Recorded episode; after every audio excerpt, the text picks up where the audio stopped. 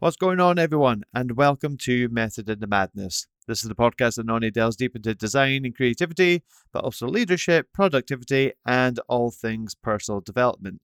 And it's 2020, and this is episode 19, where I get to chat with Benjamin Greengrass, who is the creative director of ThoughtMatter, which is a strategic branding and design studio focused on work worth doing in the city that never sleeps, New York. And Ben and I were introduced by our good friend and kind of guest of the show, Craig Black. And after hitting it off back and forth, I was very excited to kind of get him on the show.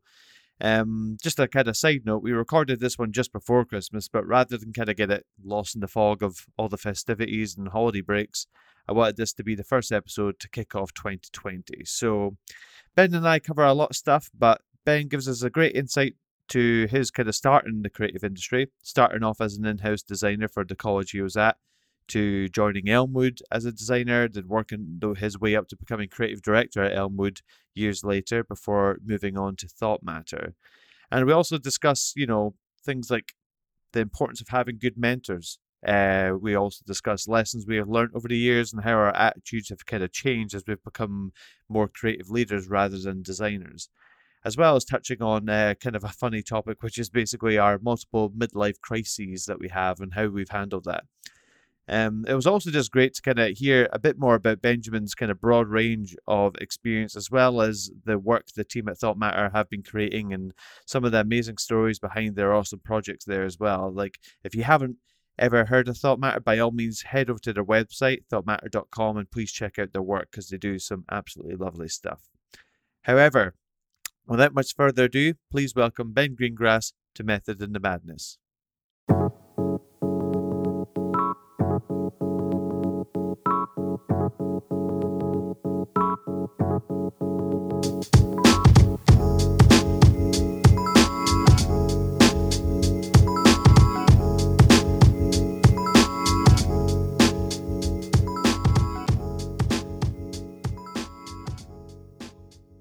Ben, thank you very much for coming on the show. How is life treating you on the wind down to Christmas? Thank you, Gregor. You know, it's good. It's good. We're um, it's the final day today, so we're uh, we're gearing up to to down tools and uh, put our feet up for a few days. So that's always that's always a winner in my book. Yeah, yeah. There's uh, like I'm guessing in New York, people do it big.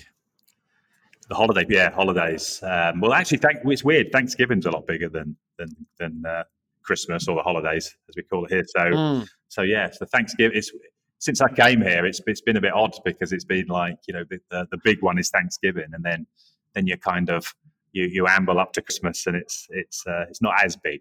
Um, especially not in New York. Anyway, I can't speak for the rest of the country, but New York, um, yeah, yeah. But I, am going back to England anyway, so I'm, I'm looking forward to a bit of a bit of English time. Coming back to the motherland.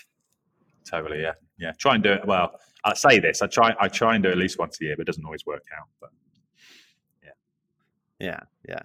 For those of you, uh, for those of the listeners who are uh, tuning in, you are a multiple award-winning creative director who's had the pleasure of working with brands um, such as you know Heineken, Mars, uh, Procter and Gamble, Umbro, Jet.com, a brand I'm very uh, you know love their new rebrand, and you're a Yorkshire lad that's made it across the pond, and you're living in New York City now and working with some uh, lovely brands in the states also. Uh, but to kick off, I was wondering, could you tell us a bit about how you found your start in kind of the creative industry and like how you found creativity in general? Absolutely, yeah. I mean, just just a little correction there. I'm not I'm not actually a Yorkshire lad. I lived in Yorkshire for oh sorry for a long long time. Sorry, well, my accent gives it away, doesn't it? I'm I'm, I'm originally I'm originally from the Norwich area, but um, I feel like an adopted Yorkshireman because I lived there so long and I worked in you know I worked up in in, in Leeds. So. Oh, my bad. My apologies. But it's fine. It's fine. It's cool. So, um, so how how I found my creativity? Um, well, I guess it's a bit of a history lesson. Um, like you know, back in the day when I was at school, I didn't really have much idea what I wanted to do at all, right? So, you know, careers officers are not much help. Um, and I think I was in, in the firing line for, for gaining a couple of, of exams, English language and literature. So, you know, there were it was a poor a poor show really, only only having having two in the hopper. So Um, yeah, I was thinking, you know, could I, you know, maybe I can be a journalist. I don't know. So I think I think what I actually did was I signed up for I signed up for some A levels at the time. That probably shows my age, but I signed up for A levels and turned up on the first day thinking, okay, I'm going to become this something in the world of writing. And um, yeah, I took a look around and it clearly wasn't going to going to work out that way. So I thought, well, you know, I, I I did have an artistic edge. I I probably messed about a little bit too much in my art lesson to not actually get the qualification. So I ended up going back to um, school and looking, doing doing a couple of courses in general art and ceramics. Weirdly enough, but I think, oh wow, which you know was fun, was fun at the time, and it was you know it was it was, it was at least it was something connected to the art world. Um, but I think as I was there in in sort of it because some of it was in the art in an art school. Um, there was things knocking around like band flyers and, and people doing graphics. And I was I was a big fan yeah, of Jamie yeah. Reid and the kind of punk sort of vis- visual aesthetic. Mm. And um, yeah, and and just that kind of photocopy, fucked up and photocopied kind of style. So so yeah, it kind of drew me into the kind of the graphics world, and then I realized there was such a thing as graphic design, and you could do a course in it, maybe make money in it. So, so then I, I signed up for the uh, for the for the real course. I spent four years studying, um, and pretty good at it, I thought. So my next step was to was to was to get the first job. That was uh, that was at the actually at the, at the college I studied at as the in-house designer which was a bit of a gift because it was kind of you know a ready-made job straight out of college, which was which was a lot of fun. Yeah, but I kind of re- I kind of realised you know it was it was sort of you know I couldn't do this forever. You know it was a two-year gig. I needed to go out and get a real job. Um, so this was this was up in up in Leeds, and I, I moved to a company called WPA, which okay. again again brilliant job. You know, uh, it was it was a baptism of fire because it was such a such a eventful um, fun, let's say fun packed job. There was lots going on, so worked late nights and did tons and tons of stuff. Um, and then three years later, but just before I burnt out, I think I, I ended up moving to a company, company called Elmwood. Um, oh wow, yeah. And, and I was there for a long time. You know, I was there for I worked pretty much through designer, uh, design director, and then became the creative director in New York eight years ago. Wow. So yeah, so so that's Very kind of like the, the pot exactly the, the potted history lesson. Um, and yeah, 15 months ago, from there, you know, there was there was a there was a, a crave for change, let's say, and mm. I hmm. ended up where I am now, which is which is a company called ThoughtMatter. Yeah, yeah, I'm going to touch on that a little bit later because you guys do some absolutely lovely work there. But um, I always like to kind of ask kind of creatives and designers this question. But looking back at when you were that younger kind of designer getting thrown in and the baptism by fire. Did you know back then that you wanted to kind of continue to work your way up to becoming a creative director one day, or did you? Was it just like a kind of organic thing? You're just going through the motions and you f- kind of found yourself suddenly there. Yeah, I, I, would I would say osmosis. To be fair, it was um, it, it, was. Uh, I don't I don't think you ever sit there and well, I didn't anyway. I don't think you sit there and say I want to be a creative director. I never did anyway um, I think in the end, you know, it kind of if you're if you're doing well enough in the business and going through the the projects and the growth, you kind of you'll end up there. Mm. Um, if you're the right kind of person to be there, um, you know. I think at the time, you know, as you're a young designer, you just all you want to do is is do great work. You want to just have fun and you know, kind of get that work work done and and, and really enjoy what you do. So um, I guess all of a sudden somebody just suddenly says, "Oh, you know, we, we want you to take a bit more responsibility, or you you get a promotion." You know? Yeah. And then I think I think for me actually it was when when when those those situations situations came up when I got a promotion. It's when the sort of the tension started to happen. Right? Oh shit! I've got to like present this to the client, or I've got to you know I've got to really kind of you know I'm not the I'm I'm actually um, on the you know on the hook for this one, so I need to need to make it amazing. So I think um, yeah, I think I think you just kind of well, from, from my my personal point of view, you just kind of you just kind of go through it, and then yeah, I, think there's always a struggle when you when you end up you know being promoted to creative director because you kind of you know you you you're you're in that kind of ground between doing the work and then directing the work. So so that that's always the struggle. That's always tough.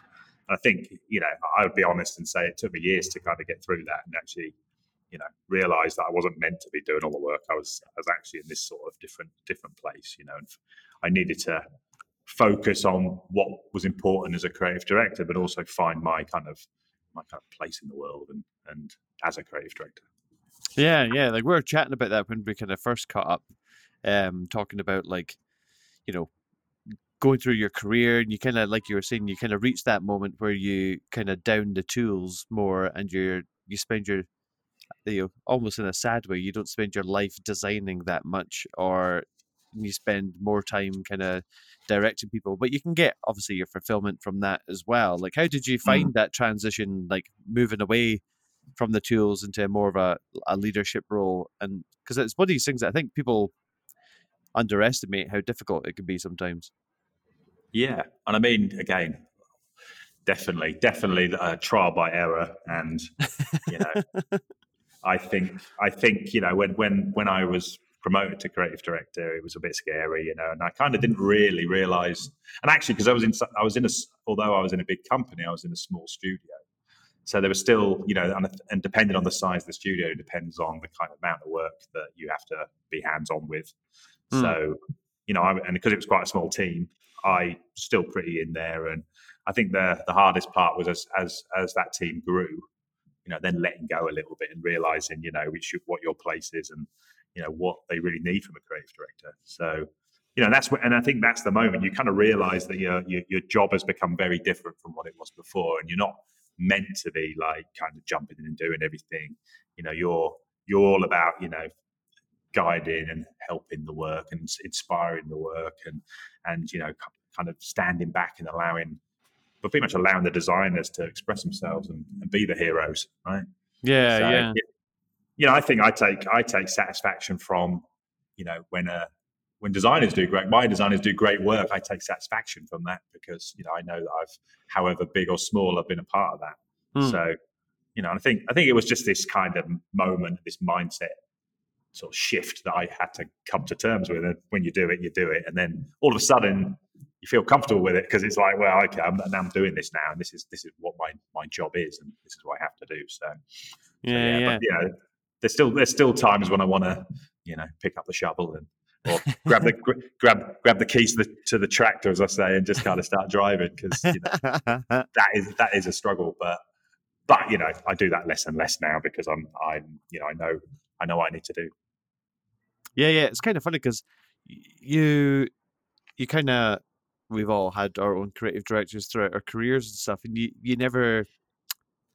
It's hard to kind of imagine yourself or try and word this correctly. It's hard for you to kind of picture your team looking at you the way that you looked at your creative director, if that makes sense. Yeah, yeah, exactly. And then you kind of there's just you know there's not a kind of usually a moment where you're like, oh, now I'm a creative director, now I'm a design director, leading a team or whatever. It just kind of like it only you can only really look back and go, oh, that was the moment that happened. Okay. yeah, yeah if, if at all, really. You know, it's yeah. kind of yeah.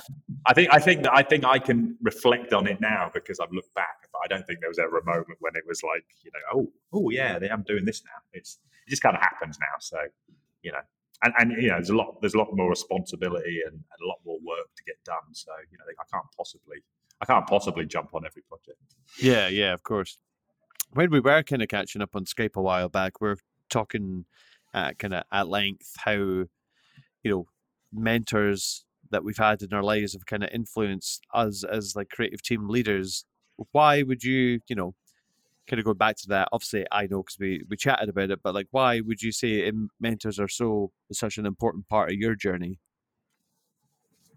Um, I think, I think. The, so the big thing for me about a mentor is like, and, and I've had a bit of an interesting journey with mentors because you know since since probably before I was a creative director, I was the businesses I worked for would always challenge me to find somebody or you know go and find a mentor, somebody that can like take something to the next level, right? And I actively search these people out, and you know, and, and people who on paper I thought you know these they, they look brilliant. They'll really like you know propel my career and give me some give me an edge, give me something I haven't got. Mm. Um, but you know, I think my experience there was actually that was a bit 50-50. That was kind of like I'd sit there, you know, with working with the mentor or talking to the mentor, and I'd be okay. I agree with half of what you're saying, but like the other half, I'm not. Maybe don't agree with that. I don't know. Um, and I, you know, and sometimes you know you might have a mentor thrust upon you, right? So you you might find somebody, or there might be somebody that somebody else thinks is a good a good mentor for you. And again, you know, there's there's been a few of those in the past, and it's been a bit like head scratching time when you're like, really, is that is that person the, the kind of person I need? Um, honestly, I really think that the the biggest and the best mentors I've ever had are people who I've worked with, or you know, who've probably been my seniors, people who who have kind of almost led by example a little bit. Mm? And actually, yeah. you know, they probably didn't know that they were mentoring me. They're kind of, you know, they they were doing their job, and actually they were they were, you know, kind of doing things that I I resonated with, or things, you know, even even today when I have certain situations, I can look back and or I can think to myself, how would so and so have done it? Or I can I do something I think, oh yes, yeah, that guy probably, you know, I learned that off that guy because he did it that way.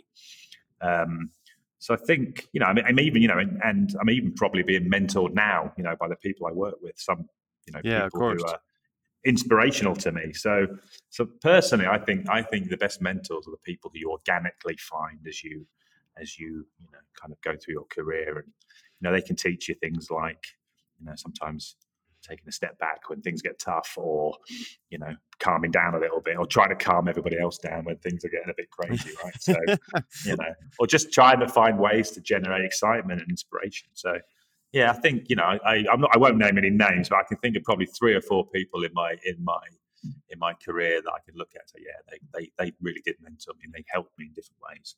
Yeah, definitely. But, yeah, I'm not a fan of I'm not a fan of finding mentors for people. I just think you know, I think that just kind of, I think organically kind of working with the right people, having the right people around you is, is, is key. Yeah. And uh, like, it was quite interesting the thing you said there in terms of like, you know, mentors that I've had throughout my life. There's sometimes where you're just like, you know, holy shit, they're right on the money. And mm-hmm. I, you know, that's such a, you know, I'm going to take that forward and maybe, you know, look back and use that again. And then there's times where you're like, uh, I'll, I'll maybe just you know pick the bits that I want, and you know you kind of then turn it in, into your own kind of shtick, yeah. so to speak. You know, like you kind of take the best bits of all the you know the things you love from your different mentors, and then kind of merge it into your own style, which you know might be right for somebody, might not be right for someone, but at least you've kind of made it your own and kind of developed yourself as well yeah, it's like a giant, it's like a giant patchwork quilt of like mentorism, isn't it? It's basically people kind yeah. of throw things at you, t- you build it up, you, you, know, and then it's then it, all of a sudden it's it feels a little bit like yours, you know, because that's how you, yeah. you have you've cherry picked the best bits from from things you've learned, really. So yeah, because yeah, so, everyone works know, in different ways, you know. Absolutely, yeah, yeah, and I, you know, some people have just, you know, I, I used to again naming no names. Used to work with a guy. He just used to you know, kind of when things got tough, he'd really roll his sleeves up and get stuck in, and he would, you know, he would sort of, you know, bring everyone along with him, and and you know, sort of just just inspire everybody to like, you know, mm.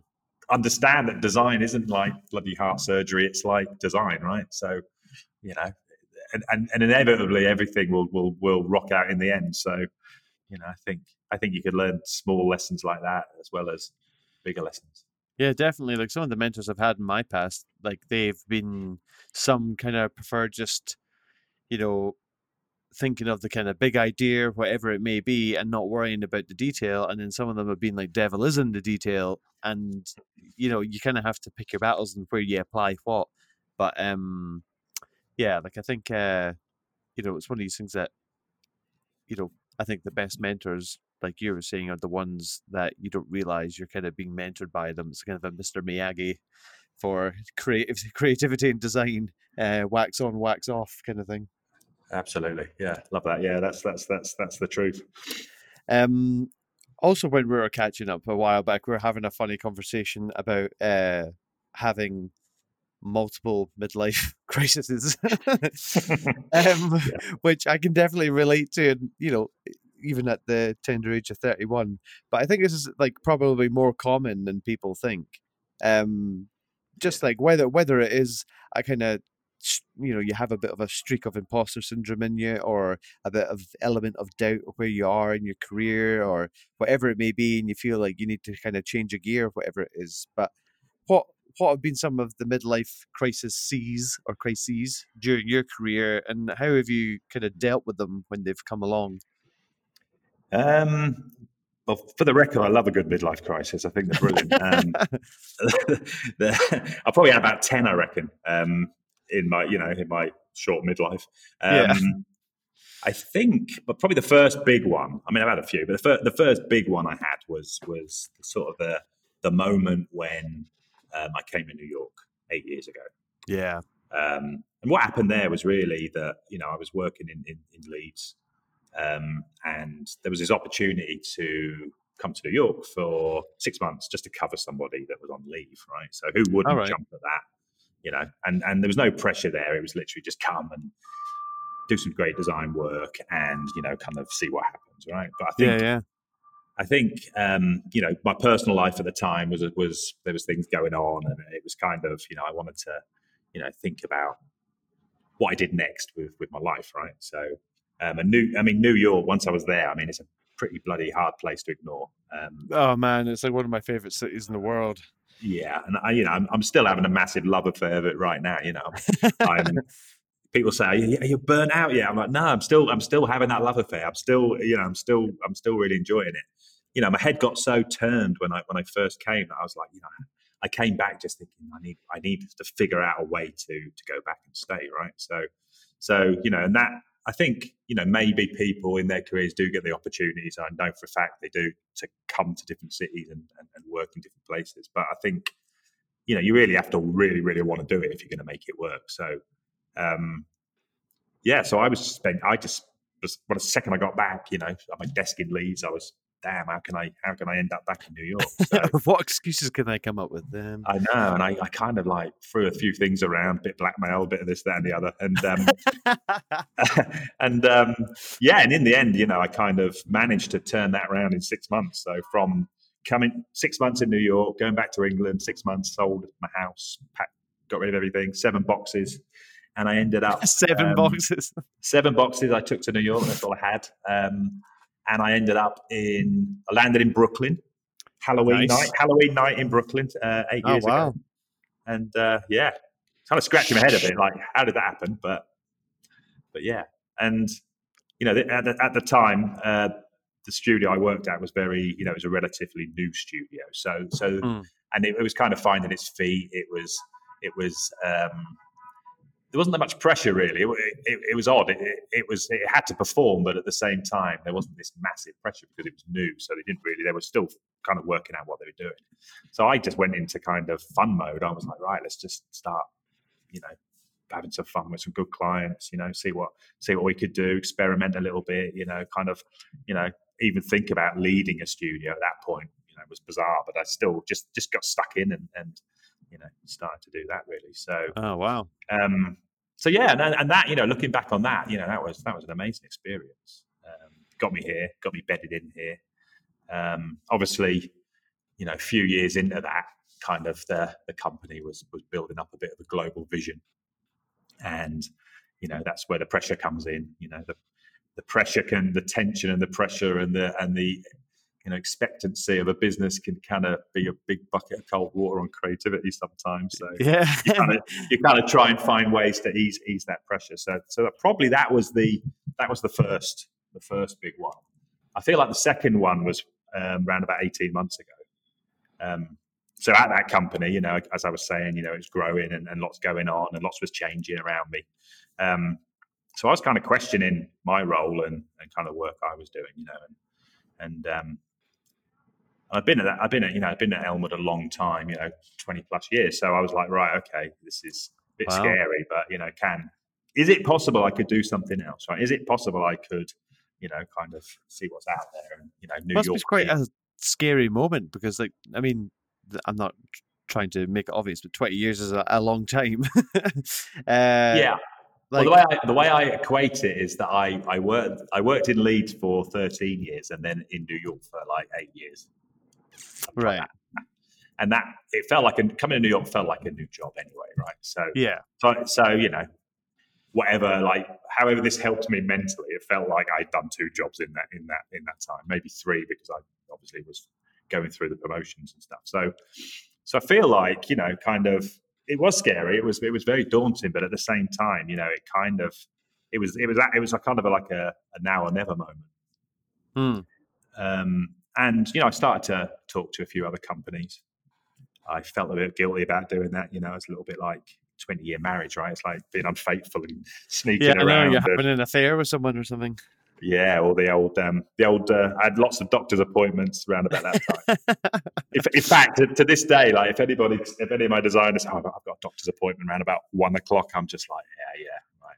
Yeah, know what sure you do. Wink, wink. Yeah, cool. Yeah, yeah. The old It's dentist, like, four four dentist appointments in a month. You know, it's like, Yeah. yeah, It's, uh, I Um, hope you get it. Yeah, it's, yes, exactly, exactly, exactly.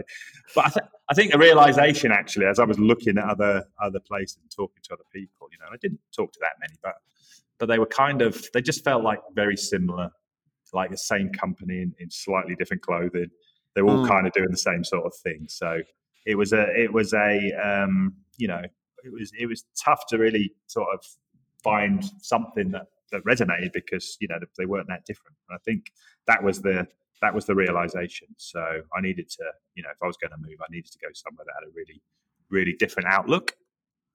Yeah, Um, sure. uh, and in the end, I, you know, one one way or another, I ended up freelancing, uh, just kind of, you know, out the door at one company freelancing. It was a bit like I don't know what, I still don't know what I'm going to do.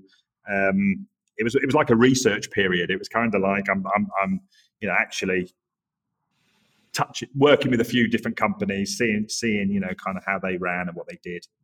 It's Um, like a, a bit of an uh, espionage job just to try and Yeah. find out the kind of hidden information.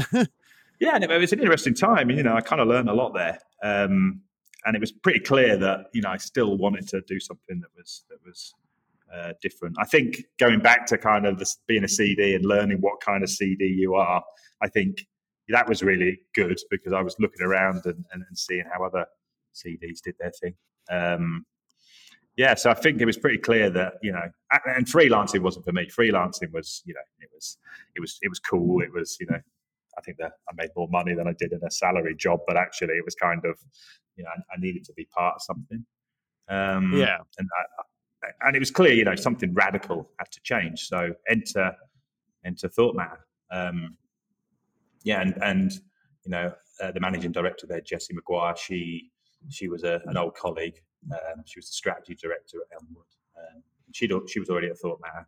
Um, uh, Martha Kirby was there too. Um, another girl, Katie. There was a there was a kind of a, a few people that crossed the crossed the wire from Elmwood, and and I knew they were doing something very different, um, and it was a different kind of place. So talking to Jesse for about half an hour over a pint, kind of yeah, I got the idea of this. But again, it was so different from. A from pint always helps as well. Yeah, you know, maybe more than one pint, probably about three pints, but before. But yeah, it was it was good, and and yeah, kind of got hooked into the notion of it. But again, that was pretty scary because it was something very very different from what I did before. But but you know, at that point, I'm like, well, what you know, let's just do this, and you know, what you got to lose. So but yeah, so Yeah, that's, like- that's kind of where it ended. Yeah, and ThoughtMatter. They kind of like you're looking at your guys' work. Like you touch on a bit of kind of everything, uh, and do some incredible work for some like lovely brands and initiatives. Um, would you mind, I suppose, for the listeners who don't know who ThoughtMatter are, like telling us a bit about like the purpose behind their work and kind of, you know, what was what was it about that that kind of intrigued you to join them? Yeah, sure. I mean, I mean, it's hard to label ThoughtMatter. That's the first thing I would say. It's um, yeah, Yeah, and it was clear they're doing some. As Jesse said, you know, let's. Her, I think her line was when we were speaking. She was like, "Let's, you know, let's let's come and come to ThoughtMatter and do some cool shit." That was kind of what she Mm. said to me, and I'm like, "Right, that sounds good. That's a good brief. Let's do that." Um, and it was obviously a very different kind of company. They clearly, um, you know, they were they were doing some some interesting some interesting work. And I think the thing that sold me was, you know, they, they clearly wanted to make an impact with the work that they did um, and not I'm not talking necessarily a financial impact, but more of a you know more of a kind of a positive impact or a social impact. yeah, a Um, difference. Yeah, and I think well, well, I, I knew them. I, I kind of had, had, come across them before because of um, one of the big projects they did in 2017 was a redesign of the Constitution, the U.S. Constitution, which okay. um, you know, this was a reaction to you know Trump had just got in power and and uh, you know things are up in the air as you can imagine and and you know the the fact that lots of U.S. citizens had never read the Constitution or didn't really know much about it, so they wanted to sort of react to the to the, the, the time and you know create something that shone a light on the on, on the the political scene in the Constitution. Mm. So um, they created a book. Interesting uh, brief. Yeah, and they, they, created this lovely little book called um, "We the People." Um, it was uh, was a Kickstarter project originally. So you know, I think that I think they they hit their target for a Kickstarter to produce this book in in a, in, a, in a record record time. Um, and I, the first time I remember it was one of my designers came in with a with a with a tote bag and it had "We Are the People" written on it. I was like, "Oh, that's lovely. What's that?" And um, and then I asked about. I, I, dug a little bit and found out about the project ThoughtMatter were doing. And um, that's when I kind of got went in a bit of a cold sweat because I was thinking, oh my god, you know, designers are all going to start leaving and moving to ThoughtMatter, and it's you know it's going to be uh, yeah, I'm going to have to like start hiring people again. Um, yeah, and that and that was kind of what turned my head. But you know, fast forward uh, two or three years later, you know, and I'm kind of you know I'm kind of in the hot seat now. Um, I've been there. Uh, 15 months, and I, I can honestly say, you know, it's it's I've done a lot in that in that 15 months we've we've been through quite a few different projects. First and foremost, I think uh, the project I kind of jumped on as I walked through the door was a campaign for the Rubin Museum, which was um, very different again from any kind of work that you know I, have touched before, and it was it was all about an awareness campaign to to, to get the Rubin Museum. And mm. you don't hmm. know what that is? It's basically a uh, it's a um, Buddhism museum, Tibetan Buddhism museum in uh, oh, wow. in Manhattan and uh, they were cool. they were up for something quite brave. They wanted to break through the they wanted to break through the noise of the subway and the kind of the advertising world and all this sort of stuff. So we created a campaign for those guys, um, all around the all around the notion of power. So that was that was you know that was quite exciting. And you know I think museums museums are a big part of uh, ThoughtMatter's thinking. You know we want to we want to work for we work for Jewish Museum. We want to work for lots of different museums. Um, and then moving on to the, kind of the next project, which was an identity for an adult literacy program in Harlem. Oh, um, cool. And again, you know, I think doubling back to that idea of impact and positive impact. You know, it's like helping helping um, you know adults to, to, to read and gain qualifications to better themselves. I mean, I can't think of a you know something that that you know I'd rather be working on. Um, yeah, I mean, a, what a great thing to put your name against, you know yeah, and and it's kind of just snowballed from there a little bit. So you know we've got you know we we we've done a brand for an organisation that helps previously incarcerated adults, you know, to refocus and kind of get back into community and and and uh, to to lift those those guys up. So again, wow. brilliant opportunity, and we've just landed on the uh, just just last month landed on landed on the roster for UNICEF, which Oh, cool. Again, you know. So now I'm listing off these things that we're kind of touching and, and having an effect, having a positive effect on, and it's it's yeah, they're, they're, it's a really exciting set of stuff that, that that's going on. So, you know, um, I think my work pace has kind of tripled. I wouldn't say I wouldn't say my workload. I would say my work pace is kind of. Yeah, I yeah. think the other thing I'm really excited about ThoughtMatter is that we kind of just we get things done right? Um, and we have a producer. We have a producer on on staff who um, is wonderful, and she she basically kind of she is the catalyst for getting things done. I think when I look at look back to sometimes in my career when I've tried to dream up things and want to get things out there and want to get things produced, there's always been a bit of a bit of a barrier to that sometimes by you know scratching your head and not really having somebody there to help you like realize your dream. But but she her job there. You get, you get too bogged down in the details, and it's like analysis paralysis kind of thing as well. You know. Hundred percent, yeah. So, so any any like up and coming design aids, I would, I would, I would wholeheartedly recommend getting a producer because that, you know, it's literally getting things done is is, and, you know, and it's the thing that every designer wants, right? They just want to like, you know, go from start to finish, nuts to bolts, all the way through the through the project, and, end up with something that they can hold in their hand or something they can see. So, so I think, yeah, yeah, and I think you know there was when I arrived at ThoughtMatter, there was so much potential and so much momentum already. I mean, it was just a case of me say just a case. It was just a case of me jumping on board, getting with the momentum and potential, and then trying to like supercharge that as much as I could. Um, yeah, yeah. So how did how big's yeah. the team there now? So we have um, we're, we're knocking up to about eighteen now. Um, oh, we're on cool. the cusp of we, so we, the studio is probably probably big enough for maybe like 12, 14.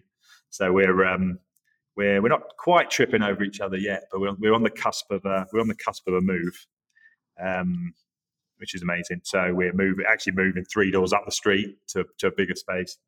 Oh, um, oh, nice.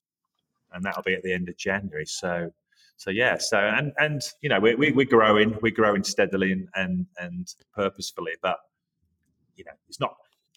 The, the idea here is, and we want like forty by next Christmas. It's it's you know it's it's um it's you know steady and and the right people and you know, I think I, I like the idea of like 25. I think 25 is a nice.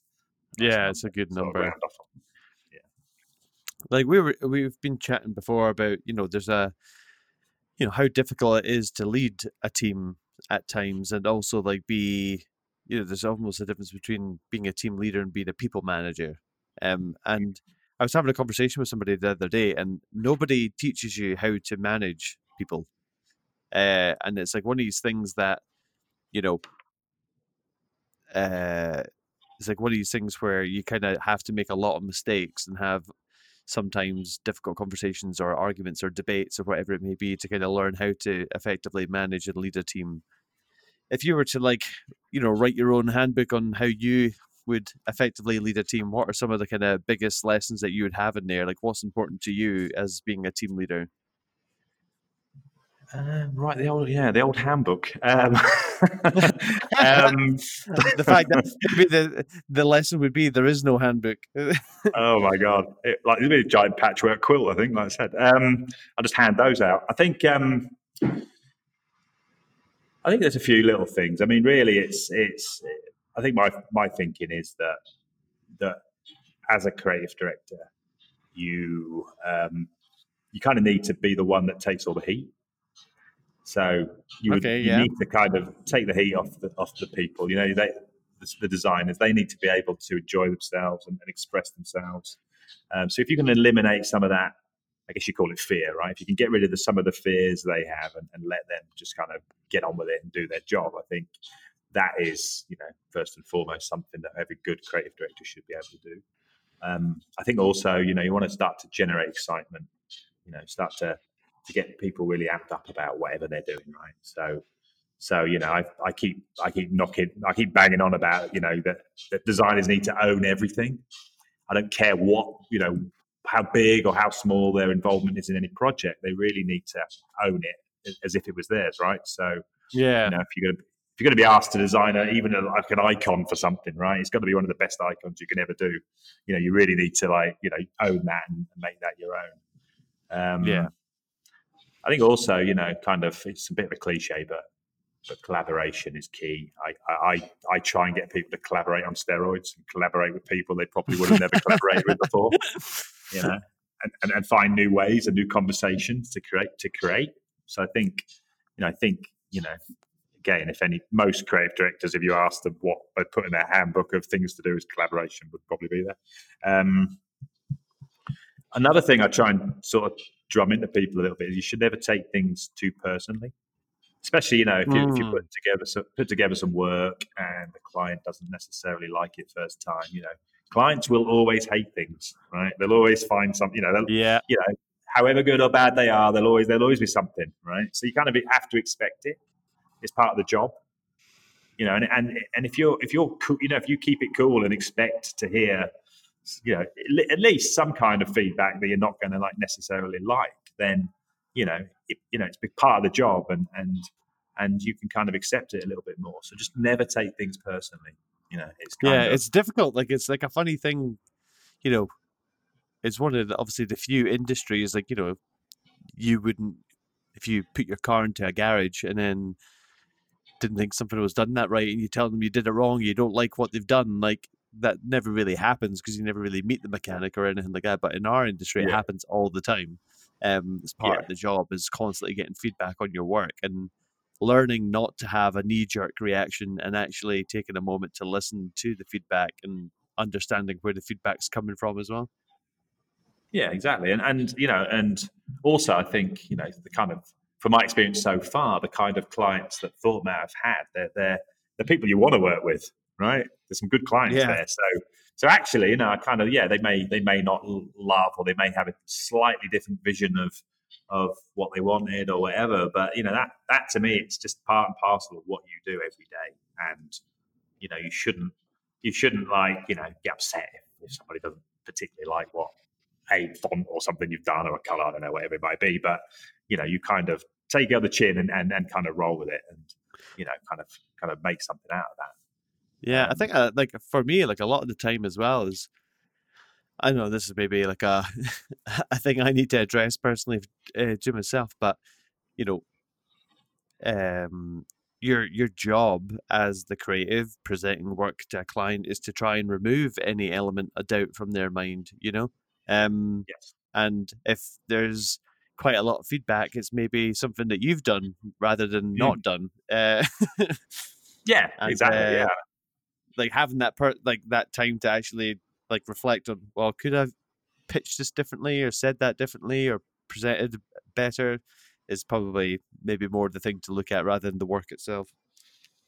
Yeah, exactly. Yeah, I think you know, I think we're certainly getting better at better at kind of telling our stories, putting our you know aligning our work with the strategy, making sure that you know the kind of the the, the presentation. I have this phrase. It's kind of like design that presents itself almost if you can get your presentation together and you can get everything connected and in the right order and you know make sure you're you're resonating with the with the brief as it, as it should be then you know kind of you know you're you should have less conflict because you know you should be it should you should just be able to put that presentation in front of a client you know and and let them just kind of see it go through it and kind of understand it and and you know hopefully like it. So yeah, yeah, I think I think it's I think it's a mix of uh, lots of things um, for sure. And what kind of prob- um, sorry, carry on. I was going to say I could probably rattle on about this sort of stuff forever, but um, yeah, I think the only other thing is is actually um, making sure that you keep asking the question about how you can make things better, or you know, kind of out create what you've done before, or you know, is you know, as you have an idea and come up with a something you love, how can it how can it resonate deeper? How can it be even better? Um, you know, keep keep pushing it. You know, mm. and uh, make sure that you know you kind of ask all the questions, all the questions you can ask about something. Yeah, definitely. Um, the, the, what I was going to ask was, what can I suppose? How do you kind of keep yourself like motivated or inspired to kind of keep producing great work? Do you have any particular habits, big or small, to ensure that you kind of keep yourself like fresh and focused, or do you just kind of, you know, take it all in as you go? I think um, so. Uh, touching on what I was mentioning a minute ago, I think I think um, you know having good clients or, or clients you actually like, you know, you know, life's life's a little bit too short to be working with any arsehole. So I think I think yeah. having those clients quite and, right and in, yeah, and, enjoy, and enjoying that, you know, joining those people and working with them. I think you know it kind of it kind of inspires you to to do better work.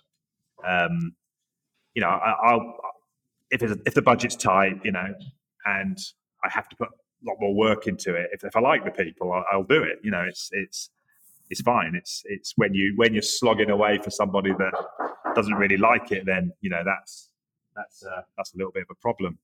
Um, yeah and, and you know, and, and, you know, it naturally lowers like the mo- motivational level anyway.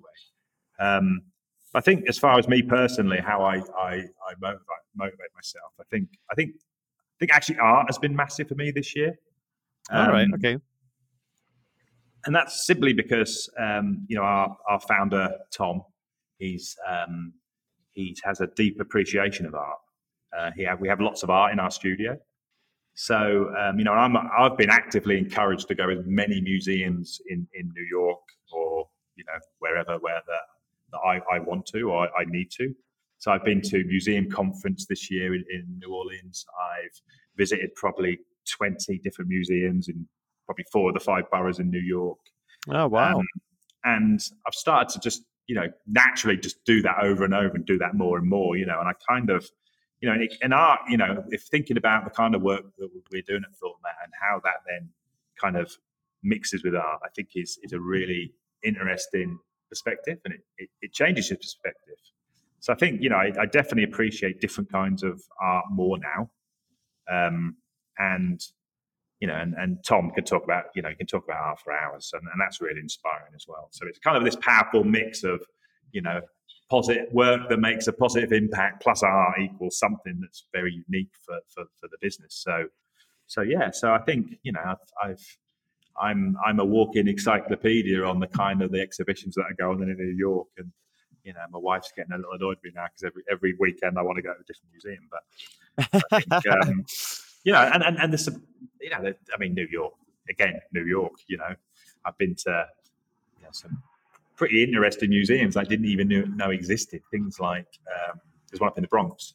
Um, catchy, catchy, catchy title of the Bronx Museum of Art, but it's um, I didn't, you know I didn't really know about much about that. I went up, I've been up there twice now, and I've seen a couple of pretty pretty decent exhibitions, quite quite eclectic out there exhibitions that that you know have kind of influenced, you know, our thinking a little bit.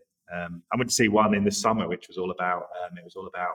It was basically tons of these kind of like handmade machines. I think it had a title along the lines of "machines for eating and drinking" or something like that. And they're basically okay. mad contraptions just made up of like sort of you know junk and, and, and different different mechanical parts, right? And you go in, and it was it was quite inspiring. But it but it um, I think it's in a, in a funny way, you know, it starts to inspire the way you, you think about the work. And, you know, can, can you be a bit more experiential? Can you kind of think of things in different way? Can you, can you add a different element to it and, and start to, you know, stretch it a little bit? So, yeah, this yeah, is think, like uh, something I've been like, I chatted to Duncan, who he used to, he was on episode 14 or something like that of the podcast. He's mm. ex former head of innovation at Disney and it's just talking about like trying to break people's like river of thinking because mm-hmm. nine times I mean you go with nine times out of ten what you're comfortable with and you it's really hard to kind of break out of your usual habits and it's especially in I, I find in digital design you find a lot of designers just they have their little kind of you know their little jam that they like doing and everything starts to look a bit samey and it's really hard to kind of get them to completely switch their like river of thinking and completely come at it from a different angle you know um so it's such an important thing to try and encourage i think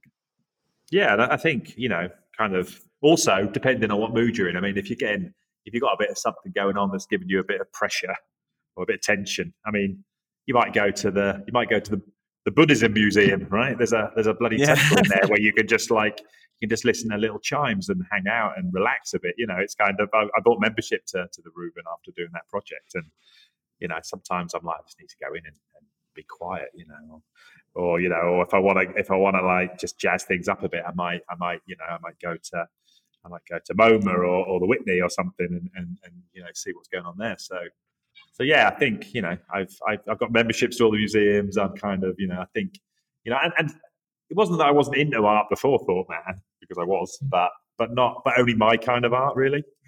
You know, yeah, I, yeah, I, like see what you mean. I like a lot of street art and graffiti and different things, and I kind of you know I, I always gravitate to the things I saw that were things I thought I'd probably really enjoy. But then you know, kind of some of the things you know that I've engaged with recently have been very different things. So yeah, I think it can definitely inspire you into different ways of thinking. It can change your mood. It can it can like reset things a little bit just just just just clear, just break your thinking a little bit, and, and you know, sort of make you think in a different different way. Yeah, yeah. Would you like? You know, this like I've kind of asked this question to a few people, and everyone kind of seems to have a different answer. But would you say that you have like a philosophy to your work at all, like something that you always try to achieve, um, or do you just do you not kind of get bogged down in kind of thinking about that stuff? um, um, well, I think I think it kind of goes back a little bit to this this notion of you know kind of letting go a little bit, right?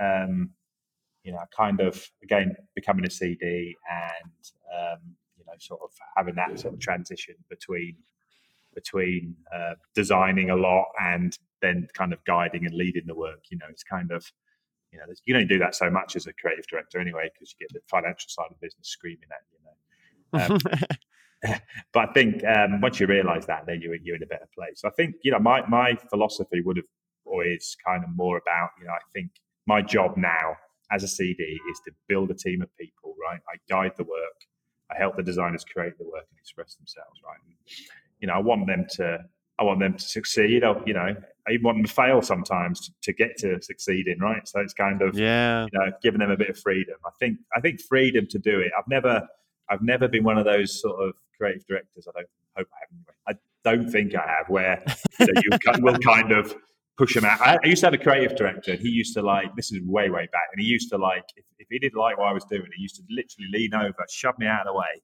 and just kind of without sitting down, it just, it just, he was such a big guy. He'd get him, he'd get him a face, and he would just start doing things on my computer as, as I was doing it. And um, you know, not, and I've heard horror stories about CDs that will kind of get get frustrated and not be able to, you know, kind of get the output they need, and they'll end up doing it themselves. And that that's not me. That's not me at all. You know. Um, and I think, yeah, also part of the philosophy is if you hire the right people, if you trust them, you know you won't have to do anything like that you kind of you know i i um you know with the right team i think you you sleep well at night i had a I actually had a client ask me once uh, probably a couple of years ago was like um, so i think it was after a big presentation we did and he was like damn he's like you know how do you how do you sleep at night you know knowing you've got to deliver something that's quite big and scary and you know you've got to mm. you got to you know help you know you've got to please a lot of people and the instant answer for me was, look, you know, if you if you it's your team, if you've got the right team, if you've got the right people,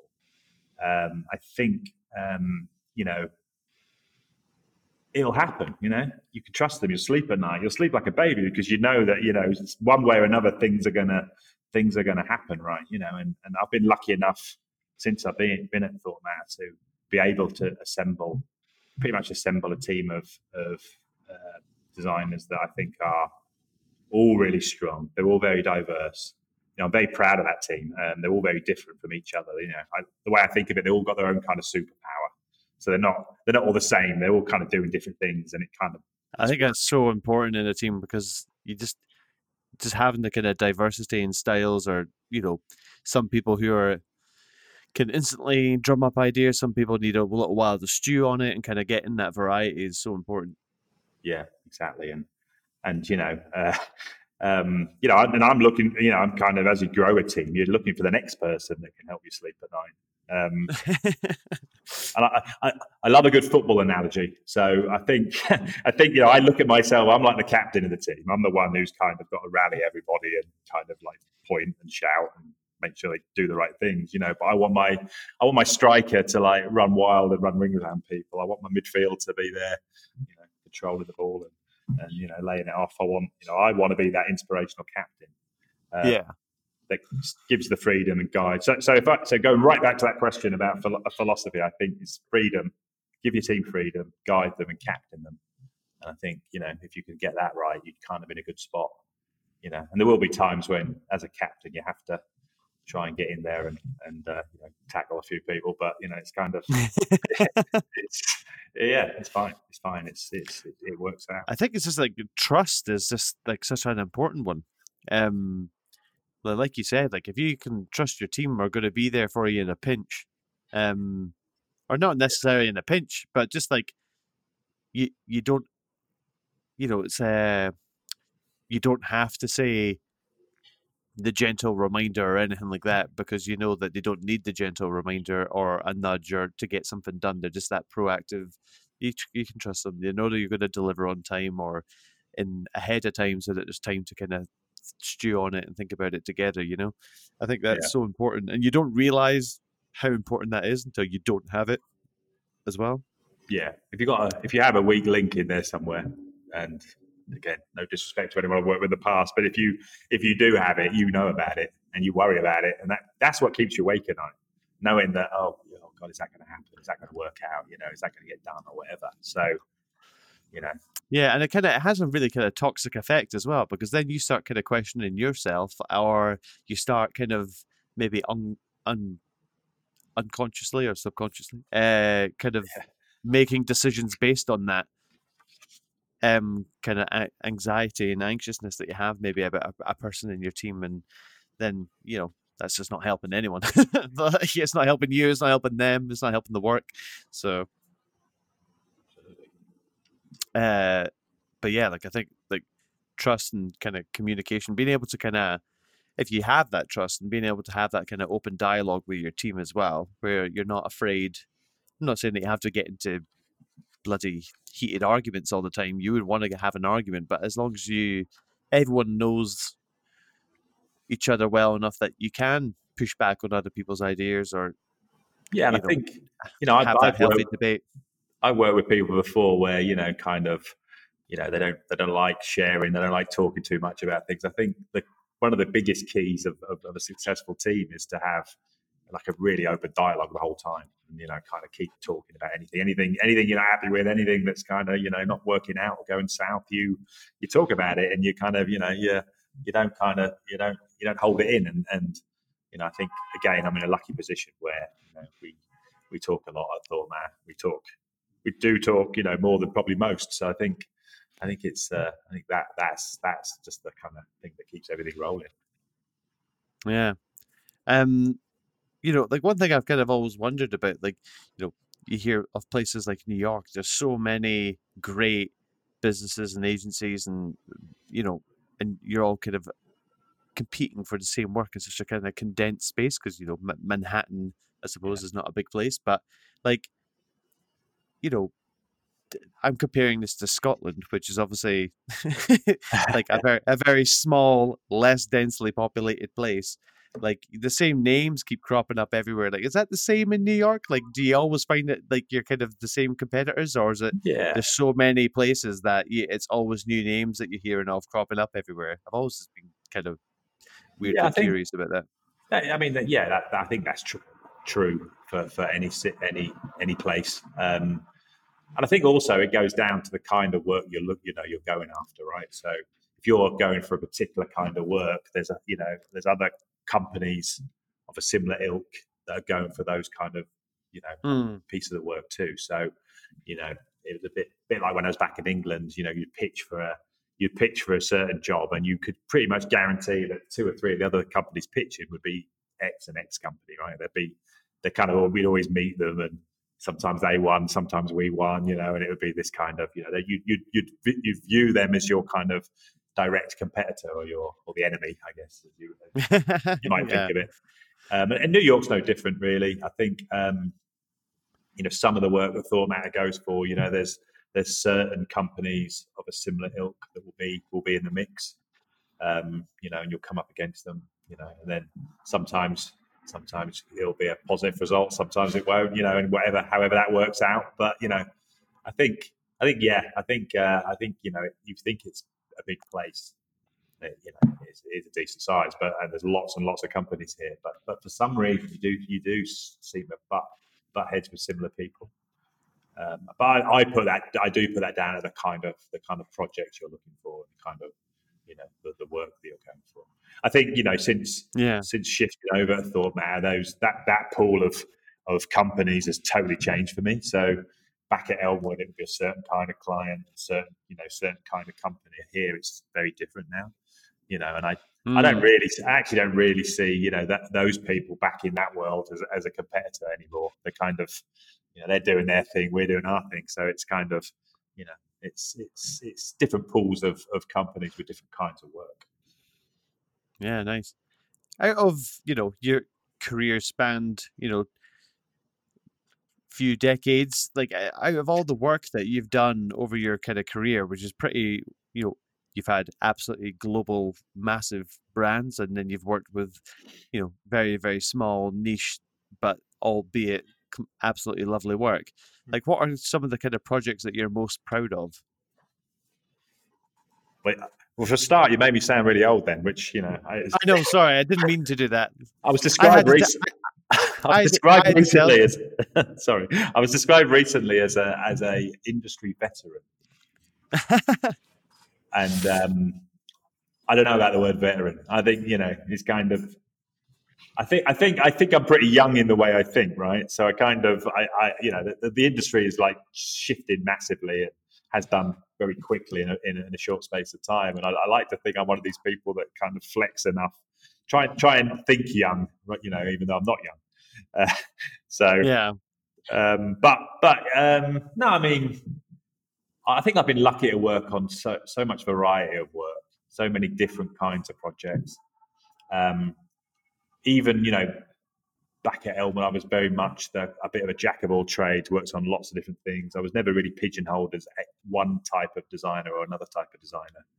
You know, so I'll be doing identity, I'll be doing packaging, I'll be doing like you know books, I'll be doing all sorts of different things.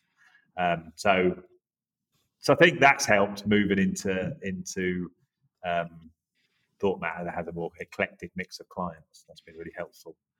Um, I, will, you know, I will go back and say that the, the, my shining moment, which at the time actually I thought I thought I'd never ever beat, was when I was working on the brand identity for um, the Football Association in England and the the England crest. Oh wow, that, yeah. And that was a, I mean, that was huge. That was a um, probably like a two two and a half year project, which was was taking the the football association's branding across the board, creating consistency. It was, you know, it was crafting the the association logo to to have a synergy with the actual crest that was on the shirt.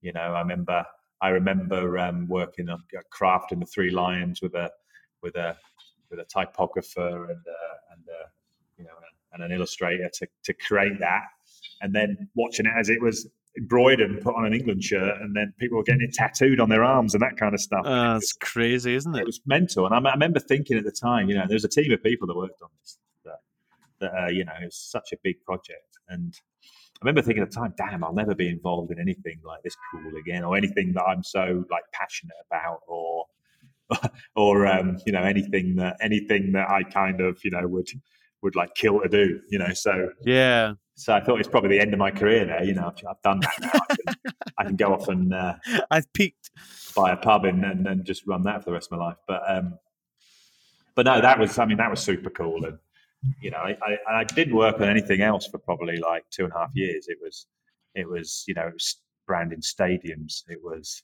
it was wow. it was typography on the back of shirts. It was it was cent- designing center circle covers and things for like sponsorship, sponsorship, and, and anything for any England game. So, so it was pretty pretty intense.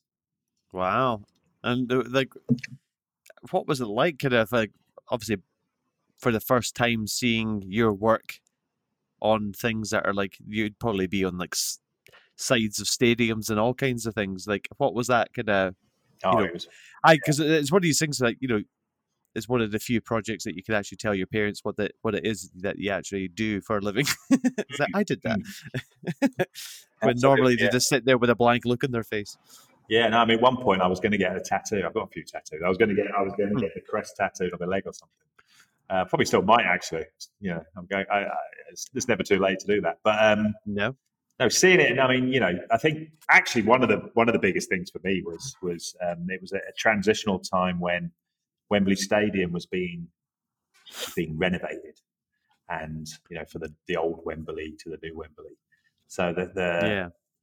the whole it was a whole like road show. So so anytime England played, they they played at a different stadium in England, and the, one of the briefs was to to we had a graphic system already kind of set.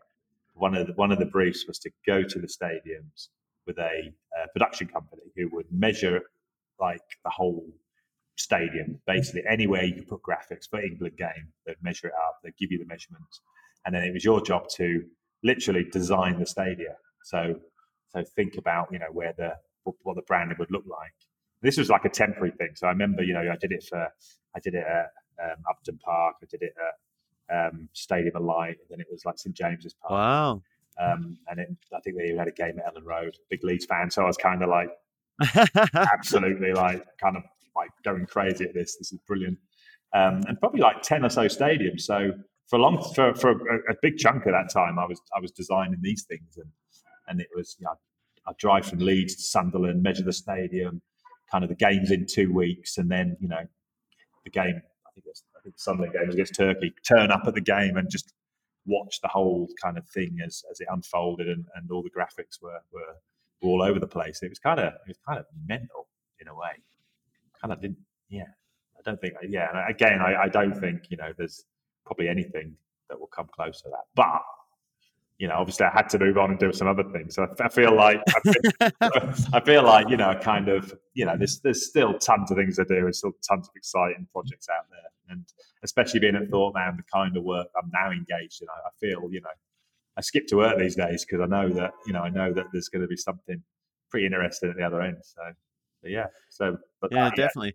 Yeah, if I had to pinpoint one, it that would be it.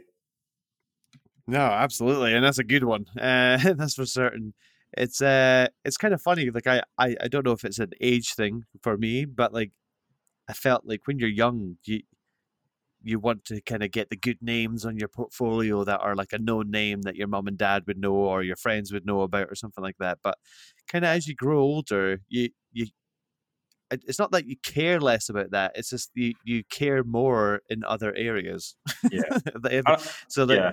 Uh, you, you realize that it's really not all that important who the client is. Um, and at the end of the day, like it's it's what you make of it rather than who the client is. And sometimes I don't know, at least in my experience, some of like the biggest brands in the world that I've worked with are sometimes the least fun because they're so locked down. Actually, you don't get the freedom to do what you want, while like the kind of younger, more nimble clients kind of want to take a bit more risk. You know. Yeah, that's that's totally true, and I think I think now I'd rather talk about the actual project, the you know what the what the project is, what what it's achieving, what the impact could be, rather than necessarily name dropping a client. Um, I mean, it is nice to name drop a client. Obviously, you know, you want to, you know, you want to tell your mom, you tell your dad that you know you're working on something, you know, by the football association or MTV or, or whoever it might be. But actually, yeah, of course, you know, I think for me now it's more important to really understand the kind of the kind of work you're doing and the kind of the change that can make.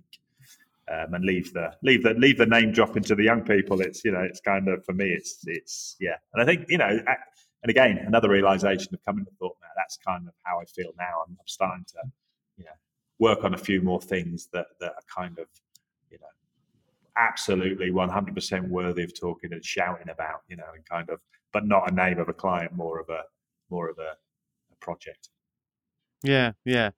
And just that kind of one final question, which I've kind of been starting to ask kind of a few different people on the podcast, like, and everyone has a different answer. Um, but do you like have you ever had like personal projects that you always kind of got going on the side on on top of your kind of job, or are you more the kind of person that's just all into their work, and then when you're home, that's like you know home time where I don't think about work, or do you kind of have a, a bit of a mix? Yeah, I think. Well, again, again, it probably ties back to a bit of a philosophy, but I think I think designers should always have something out of work. I'd be mm. worried if they didn't have stuff. You know, like I'm not one of these people that's oh so and so's doing a side project that's going to affect their work. It's like I think I think having these these side hustles and these side projects can actually actually make you a better designer anyway.